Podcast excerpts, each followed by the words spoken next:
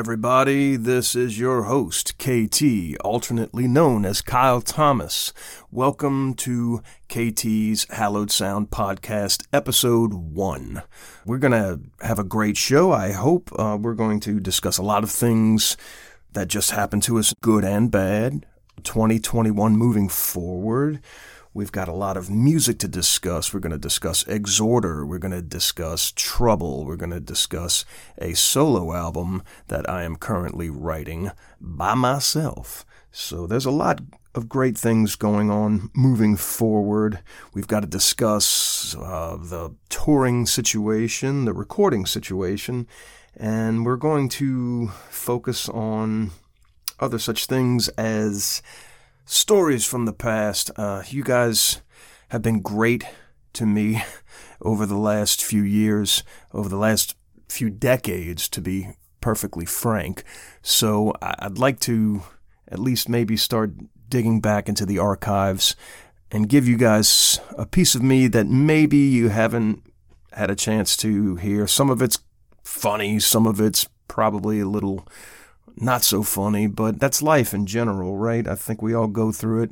So it's best to talk it out. Tell me your feelings.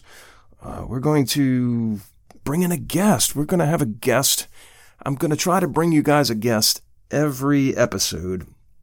Today's guest will be none other than my bandmate, my dear friend, my partner in crime in so many ways, my roommate on tour we're going to bring in Marzi Montazeri himself, and we'll talk to him briefly uh, a little bit about his past before he and I met and started collaborating on music. And we're also going to discuss what is upcoming in the future. And I'm sure there's going to be a laugh or two involved there. We're both uh, fairly silly individuals. Another thing that we're going to start doing is we're going to have a Q&A segment to this show. So every episode, I will encourage you guys to send me emails and we will from there have a cherry picking, so to speak, of the best content that I think would be the most palatable for this show. So you guys ask questions and I will sift through them and find the right ones to answer. And uh, we're going to probably at some point have some kind of prize giveaway. So stay tuned for that. Uh, there may be more details in this episode later on. You might get some free stuff. So, yeah, let's go ahead and get started. But first, we are also going to have moments throughout the show where we're playing songs from the past and present from uh, my archives, my discography, so to speak. So, here we go. We're going to play you guys some Jones's Lounge. This one is called Sometime.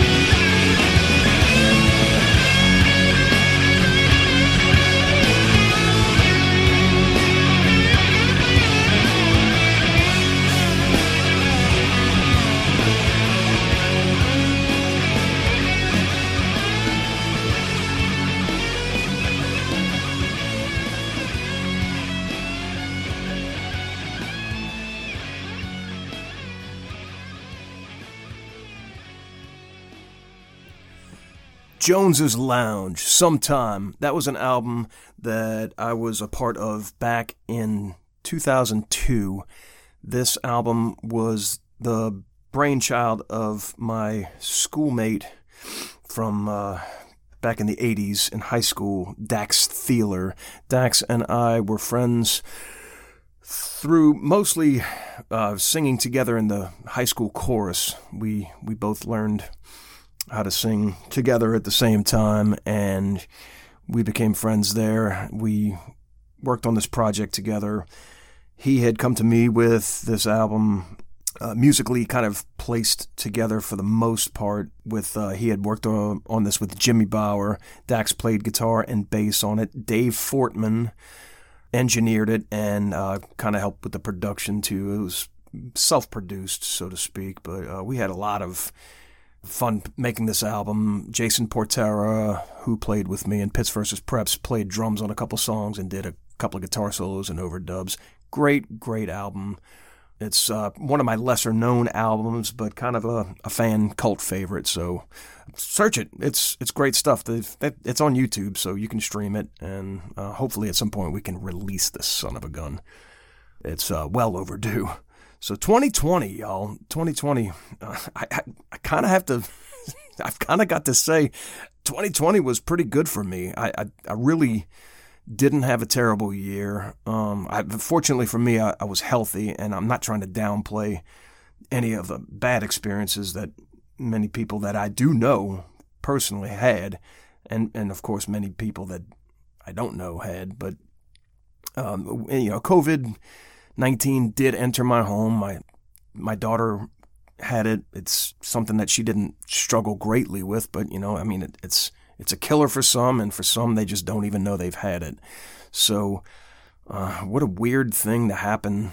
Uh, we we were pretty fortunate as a band, as Exhorder, to uh, to get through the tour that we did with Overkill and Hydraform in the United States up to the last two shows we were able to actually complete the tour and we had an amazing tour. The the fans were great. We made a lot of new fans. There were a lot of fans there that said they waited their whole lives to see this or they, you know, just, you know, had some kind of experience at the show. And that, that's what Exhorder always strives to be is is a band live that connects with the audience in a way that you cannot get just by listening to an album. So it's been amazing the, the uh, riding on the the success of Mourn the Southern Skies, our first album in 27 years, uh, just every tour, every show, it gets bigger and feels bigger. And I really think that there's nothing but blue skies for this band moving forward. We're currently working on a new album. I'm writing, Marzi is writing, Jason and Sasha have written together. Uh, with Jason playing guitar and bass. So everybody's kind of working in their own home studios mapping things out since we don't all live in the same state. Uh, currently, Marzi and I are the only ones in Louisiana, so it's it's a little bit tricky with how we're going to get together, but we manage and in file sharing in the digital age, it's it's easy. You can write songs with someone halfway across the earth and it's nothing to it. It's just, you know, here, Dropbox or, you know, uh, WeTransfer. It's fairly simple. So that's on the slate for Exhorder is a new album. The songs are coming out great. We are so excited about how this album is shaping up. I've played it just little snippets here and there for friends of mine, confidants, uh, and everybody's like, "Wow, yep, sounds like Exhorder." So there you go. Uh, moving on, and uh, Trouble, same thing. We've we've been working on a new album in pre production, on and off, for a very long time. Uh, really, almost as soon as we released The Distortion Field back in 2013. Of course, you know, it's just the way it is with trouble. Things don't always happen very quickly. So, uh, fine wine, right? It, it's not a problem for us. We're just moving on. Everybody's excited about the direction of the songs. The songs are powerful, songs are well crafted it's trouble. I mean, what, are you going to expect? It's just well done, and we're very, very excited about the direction that this is going in. It's nice to have a new album with the complete lineup with with everyone that's in the band now, starting from zero. That's really, really uh, a, a great thing to have to move on forward with. So, trouble, yeah, we've got tour dates that we're hoping to complete this year that got pushed back from 2021 to 2020. Uh, from 2020 to 2021. So we'll, see how that unravels. Same thing with Exhorder. We had a lot of festival dates that got pushed back from 2020 to 2021, and we're watching and waiting to see what happens. We've we've got some other things brewing for later on in the year as well, in addition to writing the new album. So. Uh, yeah, there's there's a lot to look forward to. You gotta get a little creative in this day and age with the whole touring shutdown and you know this and that. So when your bands that you listen to are doing live streams or you know this song here we did as a collaboration with all these guys and gals this is the way that we have to adapt to survive so money's got to be tight for everybody not everybody's working but if you have a way to support your bands please do we all could use it uh, we're not looking to empty anybody's wallets necessarily. We we understand. We're just trying to make our way. So uh, support your small businesses, support your bands that you need in your life. All these concerts that you're looking to have, uh, we're, we're we're wanting to play them as much as you're wanting to see them. So together we'll get through this, y'all. Come on, we know what's going on here. We know what the deal is. It's just circumstantial crap that we all have to deal with. All right, story time, you guys. Let's uh let's give a little bit of a history on me, since it is my show, and you're listening probably because of me. I'm the youngest of four. I was the only child in my family born in the 70s. I was born in 1970, and the other old ones were born in the 60s. I don't have a dark story about my childhood. I didn't grow up in a rough environment. There was not some kind of abusive home. Uh, my parents were loving, hardworking parents, and the kids got along normally. And, you know, we beat the crap out of each other and teased each other. And that's just uh, what we called Irish love in our home. So my parents as I said, did what they could, gave us what we needed. It was a, uh, you know, middle class home. We had tough times and we had better days. So I went to Catholic school. It's, gee, how did that happen? No, seriously, like just raised in a normal suburban atmosphere. So I feel fortunate that I didn't have a deep, dark struggle, but, you know, life presents obstacles to the middle class, the lower class, and the upper class. It's just different types of struggles and different types of payoffs, I guess you could say. My my family was always very encouraging with whatever you chose to do. There were athletics in our home. My father was an athlete, my mother was an artist. So I got a little bit of both worlds there. Uh, a lot of literature.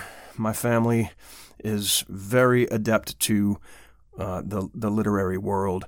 And uh, some of you may have noticed that I tend to point out grammatical errors. Sorry in advance. So that's just who I am. But at a very young age, uh, I guess this is leading into how I got into music. Uh, I've always been stricken by music. I remember my very first musical experience uh, that I can recall.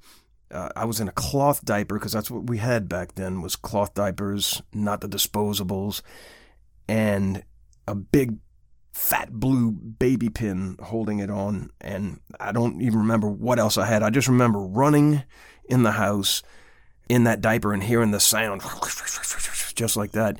And the eight track player was playing Come Together by the Beatles because we had Abbey Road on eight track. And I just remember the breakdown when the chorus comes in with that pumping bass drum, and I just stopped dead in my tracks and started shaking my butt to the sound of the music. And, you know, once the part was over, I just took off and started running again. But I remember that distinctly. There was always something being played in our home. My sisters always played music. I have two sisters and I have a brother, some of which you may know, Kevin, who played with me in Floodgate. And we always just listened to the radio or albums that my sisters had growing up. And eventually, Kevin and I started gravitating towards heavier rock. And, you know, throughout my childhood, I wanted to be a million things a firefighter, a football player, a marine biologist, all sorts of things. But in third grade, the band director came to our classroom and presented everyone with, you know, instruments. Here, you come try this, you come try this. Of course, he's just recruiting a new roster for his band. And I was handed the saxophone, and man, I just, I needed to have that saxophone. I knew good and well that if I had that saxophone, all the girls were going to want to talk to me. Third grade, right? This was my mindset. I'm not kidding. This is the truth. So later on that day, I got home. I told my dad, Dad, we've got to go to the music store. I need a saxophone. I want to play in the school band. Okay, okay, great. My dad was always great about that. You said you needed something, you wanted something, we're going to go get it, or we're going to attempt to get it. So we went to the music store, and they handed me the saxophone, set it up, put a reed in there, and I was just like, God, I need this thing. I will bag all the chicks if I get this saxophone. That's all I need. They'll like me, they'll talk to me.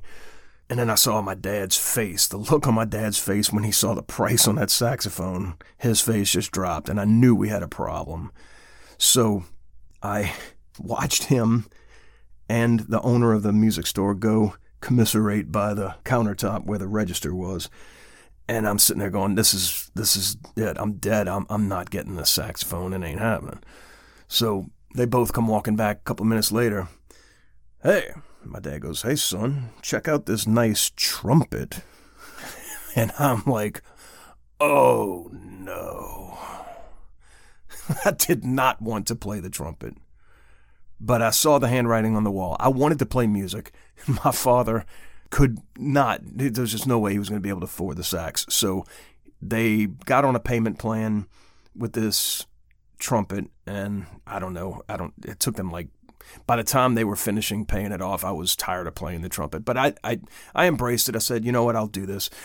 I took private lessons. I got really, really good, but uh, some kind of way it just, it for for me, I couldn't play with other people that weren't up to speed with me. I didn't want to.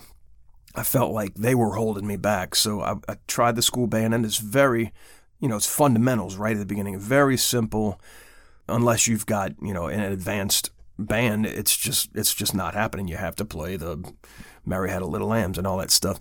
And here I was learning Flight of the Bumblebee in you know advanced years, going I'm not jamming with these kids. They they they make me look bad. So long story short is I, I fell out of love with the trumpet. Got back into playing baseball and football and that sort of thing. Uh, you know, at this point it's fifth, sixth grade. And then I started listening to heavy metal and finding, you know, all the bands that, that I listened to growing up that were my formative, you know, Black Sabbath, Iron Maiden, Judas Priest, ACDC, all this stuff. These things got me going in a way that nothing else had before. And I, I listened to all kind of stuff. You know, I was an MTV kid. Uh, fifth grade, I think, is when MTV came out, and it really changed everything for me. So by, by the time heavy metal came, I was like, this is me. This is what I got. So I gravitated towards the bass. I wanted a bass. Got a bass for Christmas. Got in lessons. Got really good quickly because I had four years of intensive musical training on the trumpet. It was a very quick thing, and I, have been blessed. I can pick up an instrument, and if I don't figure out how to do it fluently, I'm going to make it. Uh, it it's going to make noise under my uh, direction. So uh, I got really good on that. I was, I was, really chasing after Steve Harris and Geezer Butler, really wanting to be that kind of bass player. And made the mistake one day at a jam session of singing while we were playing. And uh, over the years, I, I, I played in a few bands as a bass player. Early on, Jimmy Bower and I played in our first two bands together. Uh, he played drums, I played bass in one, and sang in another. But once I started getting the singing gigs, people stopped wanting to give me the bass gigs. So I, I really was unhappy about that because I was a bass player. That's what I set out to be. I wanted to be the world's baddest bass player ever. That was my goal. That's who I wanted to be. And singing found me. I was reluctant to embrace it at first, but I was kind of good at it, and it's fun to sing when you're standing in front of everyone and everyone's watching you. A, a teenage kid, I was like, yeah, great. This is cool. Like, I'm ugly dude, and chicks are actually looking at me. This is killer. So I then joined the school chorus after the summer where I met the Exhorder guys and started jamming in Exhorder. So here we were. We were already we had already recorded the Get Rude demo. I joined the school chorus and it changed my life. It really did. It made me such a good singer that I never even dreamed of being and never sought to be.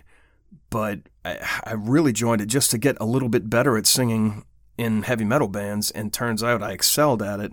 My classmates voted me outstanding uh, singer my senior year, and from here it just changed. we, I was able to do things like the church intro to Slaughter in the Vatican. I recorded that when I was 17 years old, and I would have never known how to do any of that stuff had I not joined the chorus at my high school. So I highly recommend if you're a kid and you want to sing, join your school chorus, join your church chorus, whatever it is, or you can always come see me for singing lessons. I do give them a little plug there, exhorterkyle.com. Go there. If you'd like to have a trial lesson, it's very inexpensive, no commitment. Check it out. For real. So, yeah, that's pretty much how I got into music. Yay! So we're getting close to wrapping up our episode one here, and I really do appreciate everyone showing any interest in this at all and participating in the future Q&A. So the question and answer segment. Again, what we're going to do here is I'm going to provide you guys with an email address for the podcast. It is hallowed sound podcast at gmail.com. That's H A L L O W E D S O U N D podcast. P O D C A S T. Hallowed Sound Podcast at gmail.com. So send me your questions. You know, if you've got questions about my musical career, my personal life, uh, within reason, of course. Don't get too smart or cute. But no, I mean, you want to know what my likes, dislikes are, cooking, this sort of thing. We're going to do all kinds of stuff in this show. There may be a cooking segment at some point. Perhaps we'll even do a live podcast at some point with, uh, you know, just real day to day stuff. I, I get tired of talking about music all the time. I am a person just like everyone else. You know, I, I have my likes and dislikes. I have my hobbies. I have a family. I'm, you know, a father, a, a husband, and business owner. Those sorts of things. Let, us talk real stuff here. But you're you're welcome to ask me about the music career too. I'm I'm sure that that's probably what brought you here to begin with. So send your questions to hallowedsoundpodcast at gmail.com and I will sift through them. We can't do them all at one time, of course, but uh, if if your questions are good and we just don't have time for them, they'll go back into the pot for perhaps another show. But we're also going to do a little giveaway here. Giveaways are great. Uh, my father used to always say, "If it's free, it's for me." So, yeah, I'd like to to give you guys something, um, but I need your help first. And what I'd like for you guys to do for me is when this podcast is released and shareable, for every person that shares it on social media, probably Facebook. I, am not sure if you can do that from Instagram, uh, so we'll, we'll figure that out. But at the very least, on my artist page, the Kyle Thomas artist page, that's where this stuff is always sent when I'm finished with it. I don't do as much of that from my personal page. If I share it from my personal page and you share it from there, I'll put your name into the hat. But for every person that shares this, no matter where you are in the world, I will give you a choice of either a free 30 minute vocal lesson over video, or you can choose to have the KT combo, which is a Kyle Thomas t shirt with an incredible graphic of a photograph that was taken by photographer Kyle Kaslaw in Orlando, Florida, at the Exhorder show at the House of Blues there. And there's also the same graphic on a photo card that I will autograph and frame, and I will I will ship this out to you. So you can either, if you're not interested in vocal lessons, you can choose the T-shirt, or I'll give you a free vocal lesson. And there's an MP3 vocal exercise that will be yours to keep. No obligation to commit to long term lessons. If you just don't even care about the vocal lesson and just want to have a video chat with me, we can do that too. So, in any event, the winner will come from all of the people who made the shares. I will write all the names down, drop them into a hat, pick a name, and the winner gets the prize. So, you're helping me out by spreading the word for this podcast. I really would love to continue doing this for you guys.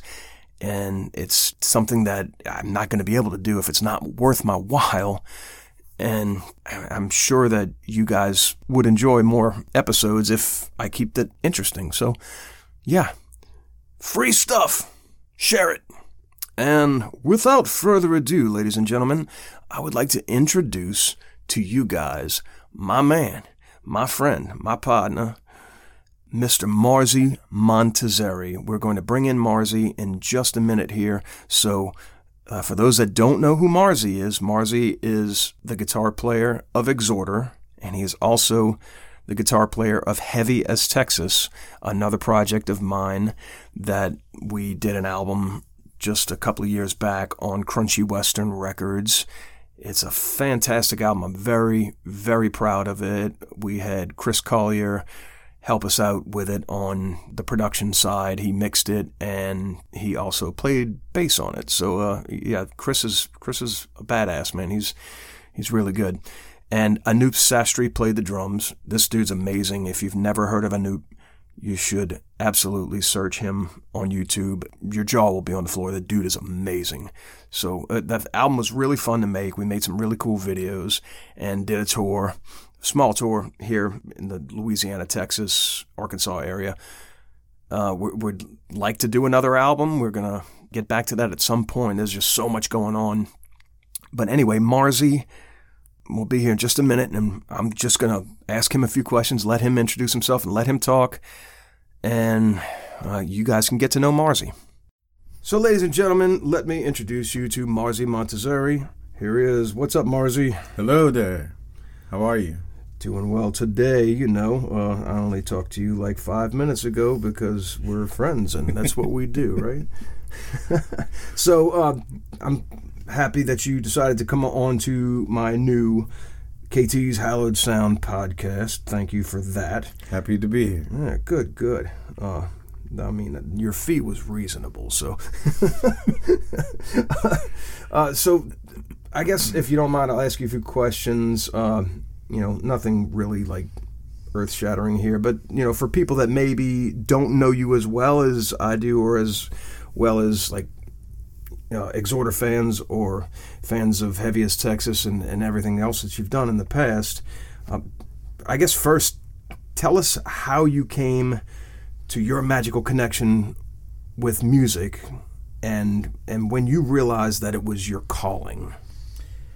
I think i fell in love excuse me. I think i fell in love with music i think. From my earliest memory is my parents were big movie goers in fact they would i think when I was 10 months old i heard they left me behind and they went to the movies one time. But when I was two, when I was two, I think they saw Romeo and Juliet, and that theme song, I just uh, even at that age, it just went inside of me, and I remember humming it for years to come. It was like the first melody that I had ever heard in my life, and that was the theme to Romeo and Juliet. That was the most beautiful thing I'd ever heard. After that, I wanted to be a professional soccer player to the age of 12 when we came to Houston. But actually, I, I did get a guitar when I was seven. My brother broke it the next day. I would walk by a music store on the way to the soccer matches, and I'd look look uh, at this guitar that was at the window, and I always wanted it for my seventh birthday. Ended up getting an acoustic, and it broke. So I still wanted to be a professional soccer player, play for Liverpool one day, and I was pretty good. And uh, when we moved to America, I uh, wasn't able to play, and so then I just picked up the guitar and like heavily went for it. At the age of that was when I was about eleven, going on twelve. My brother broke my guitar. I guess I'll just be a football player. it's always good to have a plan B, right? Yeah. I, I always loved it. Music was something that I loved very much. I heard, uh, you know, the Rolling Stones and Led Zeppelin, and the, my mom would. I can't believe I skipped this, but my mom was a giant, giant Beatles fan, and uh, so that was like that was really big. And her sister was too, my aunt, and she gave me a cassette. So I had. It actually was Beatles songs, music version, like classical versions and stuff. But from that, yesterday was a melody that was like haunting to me. This was actually before I actually heard the song yesterday. And I think the first time I heard yesterday was by Wings, believe it or not. Oh, wow. Yeah, yeah. Well, makes perfect sense. Uh, so, yeah, I mean, you're obviously, in my opinion, one of the top guitar players out there. Uh, you're you're at the top of your game, and I'm blessed to be on the same playing field as you most of the time. So you've had quite a bit of success. You know, as all musicians, we all have our struggles too. What was your biggest obstacle on your path to get to where you are now? Hmm. it doesn't um, necessarily mean personal. I think yeah, musical. Yeah. You know? musical comprom- compromise. Musical compromise. I think would be overall because going into it knowingly that you would have to compromise, and then that in itself brings about growth and I think that was the most challenging thing. It bring it, it's taught me everything that it needed to teach me to pursue um, the last two attempts that I made on my own, which is more than playing guitar and writing songs, but to have a hand in production, to oversee the whole thing, you know, and the overall sound and quality of it, and you know, music production is different than movie production, so. So that you know is being very meticulous about it. So it taught me that but uh, yeah, basically uh, compromises that you know weren't so feeble, you know, f- favorable to me, brought me to the table where I, when I got a chance to record and write songs, I took uh, you know this approach, something that was appeasing to me.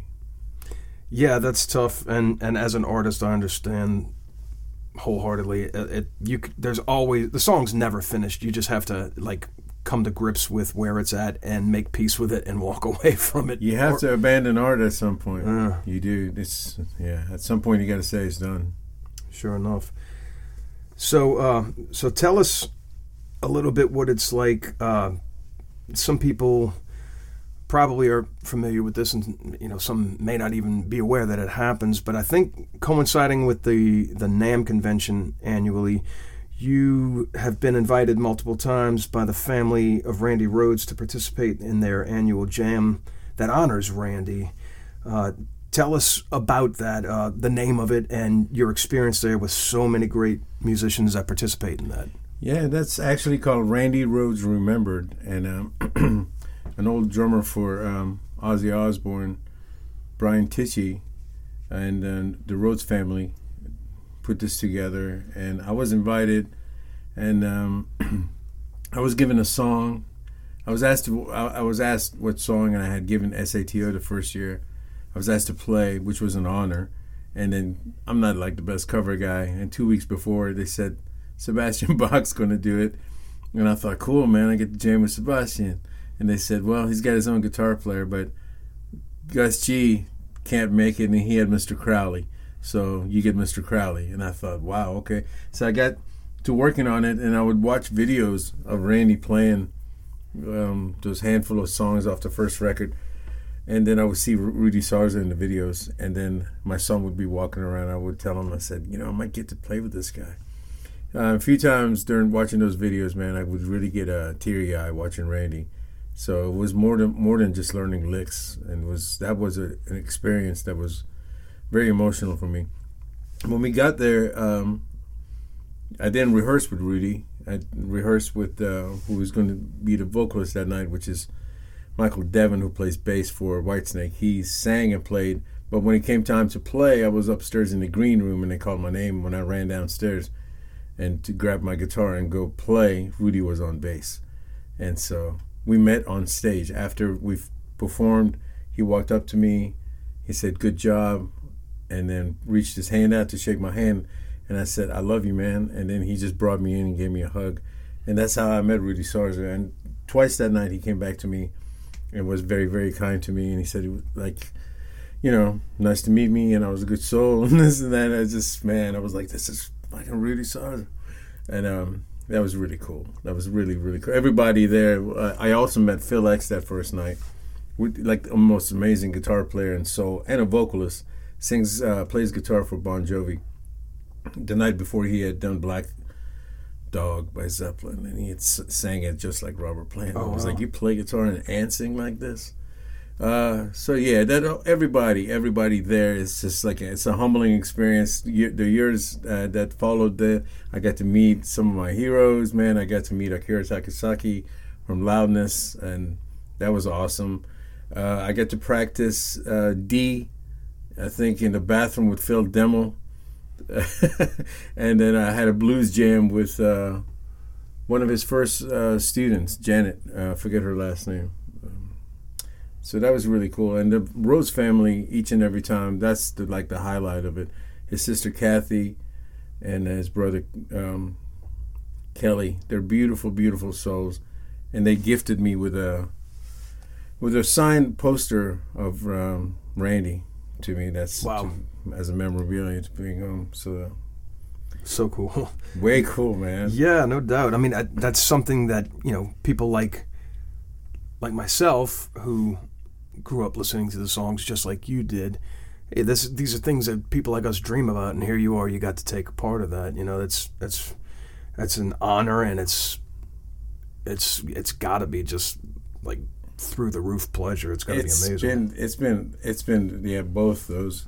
One year I think Michael Sweet came up to me and asked me if I would introduce him to Doug Pinnick because they didn't know each other. So I Oh. was like, here I am, this immigrant kid, introducing some of my friends to each other. That, Right, right. res- that I love and respect so much. yeah, man. And I ended up playing on Michael Sweet's solo record. You know, that we met at NAMM actually. After all that, He's amazing. He is. he is.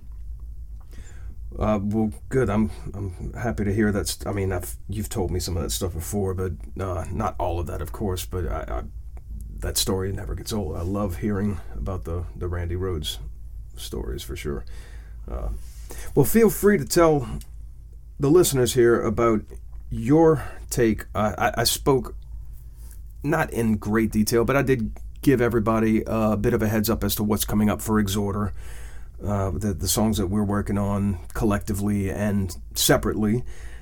Um, so feel free to tell everybody from your perspective about the new Exhorder material, and um, in addition to that, uh, where do we take Heaviest Texas next, and what's up with uh, solo stuff coming from you? When we were on um, touring with Overkill, I had made a plan on what to do when I got back to New Orleans. That sh- tour was cut short, only two dates, so it wasn't that much. And then when I got back here, I I followed through with my plan, which was to get up, like do the nine to five gig, and write for Exhorder. And that's what I pursued to do. I got like eight or nine songs into it, and I had a few th- songs previously. So I started you know, programming drums, getting guitar tones, and then make, making demos. And from there on, uh, I got a toy for my acoustic guitar. I got a guitar bow, and so then I started doing a bunch of acoustic stuff with violin, uh, you know, with bows, with string arrangements and accompaniment, you would say. And then I started dabbling with like a funky thing that is going to probably be on my solo record I wasn't intending on it, but it, it, it you know it starts once it starts once the spark is lit. Uh, then I got to just pursue it. Now I'm going to go ahead and pursue the solo record, but uh, my priority first and foremost is going to be the next exhorder. And meanwhile, you know, when if time comes and something comes up that doesn't fit exhorder, you know, I put that in my uh, catalog in the category of solo record. That's what I got. I got two playlists on my uh, computer. One is for exhorder, and the other one says solo stuff.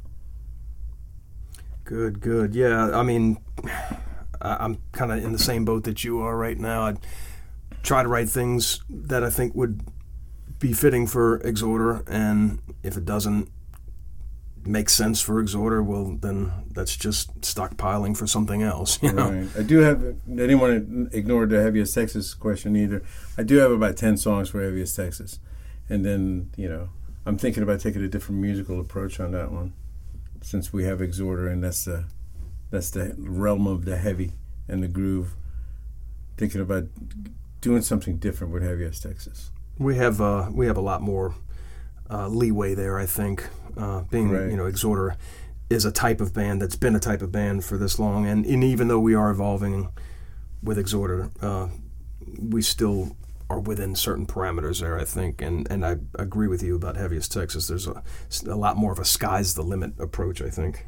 Yeah, there's so much music within bo- all of us. You know, there's you know such. I make some mellow soundscapes that are just like scaping the ground. I mean, it wouldn't. There would be no place for it in Exhorder. You know, maybe for like a insect uh, documentary or something. something. You know, but we have so much music inside of us. It's good that that we have the different avenues to put them out. You know. You could always make a country record. Well, I do have a couple of country-esque songs actually. Uh, I don't doubt that, and uh, yeah, that probably comes by you quite honestly, having spent the majority of your life in the Houston area for sure. But my dad was, believe it or not, he's like a first Persian redneck. He like he allowed me to listen to music in the car or whatnot, and he was in, which was really cool. And so we would listen to the rock station when I was around. But I'd get in, and it would be K I L T, which was uh, K I K I K K K. What was it? K I C Kicker, the Kickers. I don't know. They Oh. were like you know country Yeah, yeah. station. My dad was a big. Uh, he liked he liked Kenny Rogers, and he we watched Hee Haw all the time. I don't know. I think the best part about that was I got to watch Roy jo- Roy Clark play guitar, man, and banjo and mandolin, and the the playing on those shows was amazing. And so were the ladies. Ah, that's what I remember the most. My grandmother watched Hee Haw, and I always dug the, the hot girls and like Daisy yeah, Duke type Daisy shorts. yeah. Man, it was so awesome. That was awesome. I wasn't sure why I loved it, but I sure did. but for me, it really was a combination of that and guitar. That was too good. Roy Clark's so good. Yeah, he was a beast, without a doubt. So good. Um, but that's pretty much all the questions I, I have. I, I appreciate you answering that for everyone. Uh, I did join a street gang. They, that's right, huh? And uh, look, it it looks like it, it's dangerous snakes who hate bullshit, Yeah, I'm joined the Dangerous Snakes who hate bullshit. and the battle cry is, "I have basically had it." Yep. It's Dave Hill, my friend Dave Hill. Multi-talented Dave Hill. Yeah, yeah, Dave Hill. Yeah, yeah, I think you guys did a podcast. Yeah, I, I sure did. I was a guest on one of their shows. He's one of my favorite people, and Well- you got to get him on here. Uh, yeah, uh, they pay it forward, right? Yes, sir. Um, well, in addition to all of these questions, uh, you are giving lessons again online, from what I understand. If you want to, if you want to plug that and let people know how to find you to to take lessons from you, uh, your website, etc. Yeah, my you- website is marzimontazeri.com or heaviesttexas.com or on my social media, either on Instagram or Facebook or Twitter or, excuse me, LinkedIn, even Snapchat. You can find me, Marzi Montazeri. Shoot me a message. Uh, I literally we advertised it yesterday, and I was I've been teaching all day today, and it's been just wonderful to get to see some faces and to pay it forward. It's been that, that's been great. It's been really really great, and um, I'm doing Zoom classes because I don't like Skype so much, but um, it's working out really good. it's good, working out really good. Awesome. Well, thanks for uh, coming on the show, man. This is episode one, so this is uh, what we call history in the making. We're making magic happen here. Good, and I can't wait to see people live again. I know, I know. It's been too long. It's been too long. Well, cool, man. Thanks, my brother. Appreciate thank it. You, thank you for having me. All right. So that's going to wrap things up for episode one of KT's Hallowed Sound podcast. I'm so grateful for all of you that have decided to tune in to this horrendous event. No, I'm just joking. No, I really do appreciate you guys and everything that you've done to support me throughout the years and all of the musical projects that I do. So I love y'all, really do. Uh, don't forget to stop into exhorderkyle.com.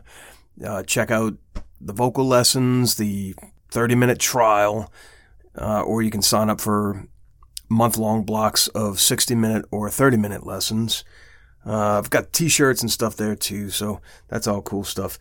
Don't forget also to send in your questions for the Q&A segment of next month's episode 2 of the Hallowed Sound podcast, and that's going to go to hallowed sound podcast at gmail.com. Not hollow with an O, hallowed with an A. Hallowed sound podcast at gmail.com. Send in your questions.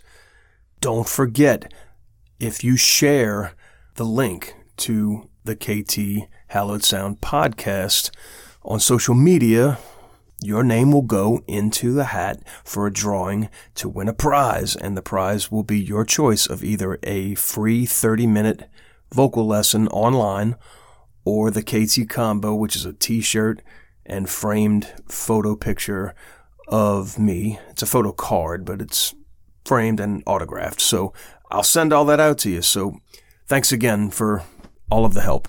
And lastly, don't forget to go check out Marzi's websites. He's got marzimontazeri.com and heaviesttexas.com.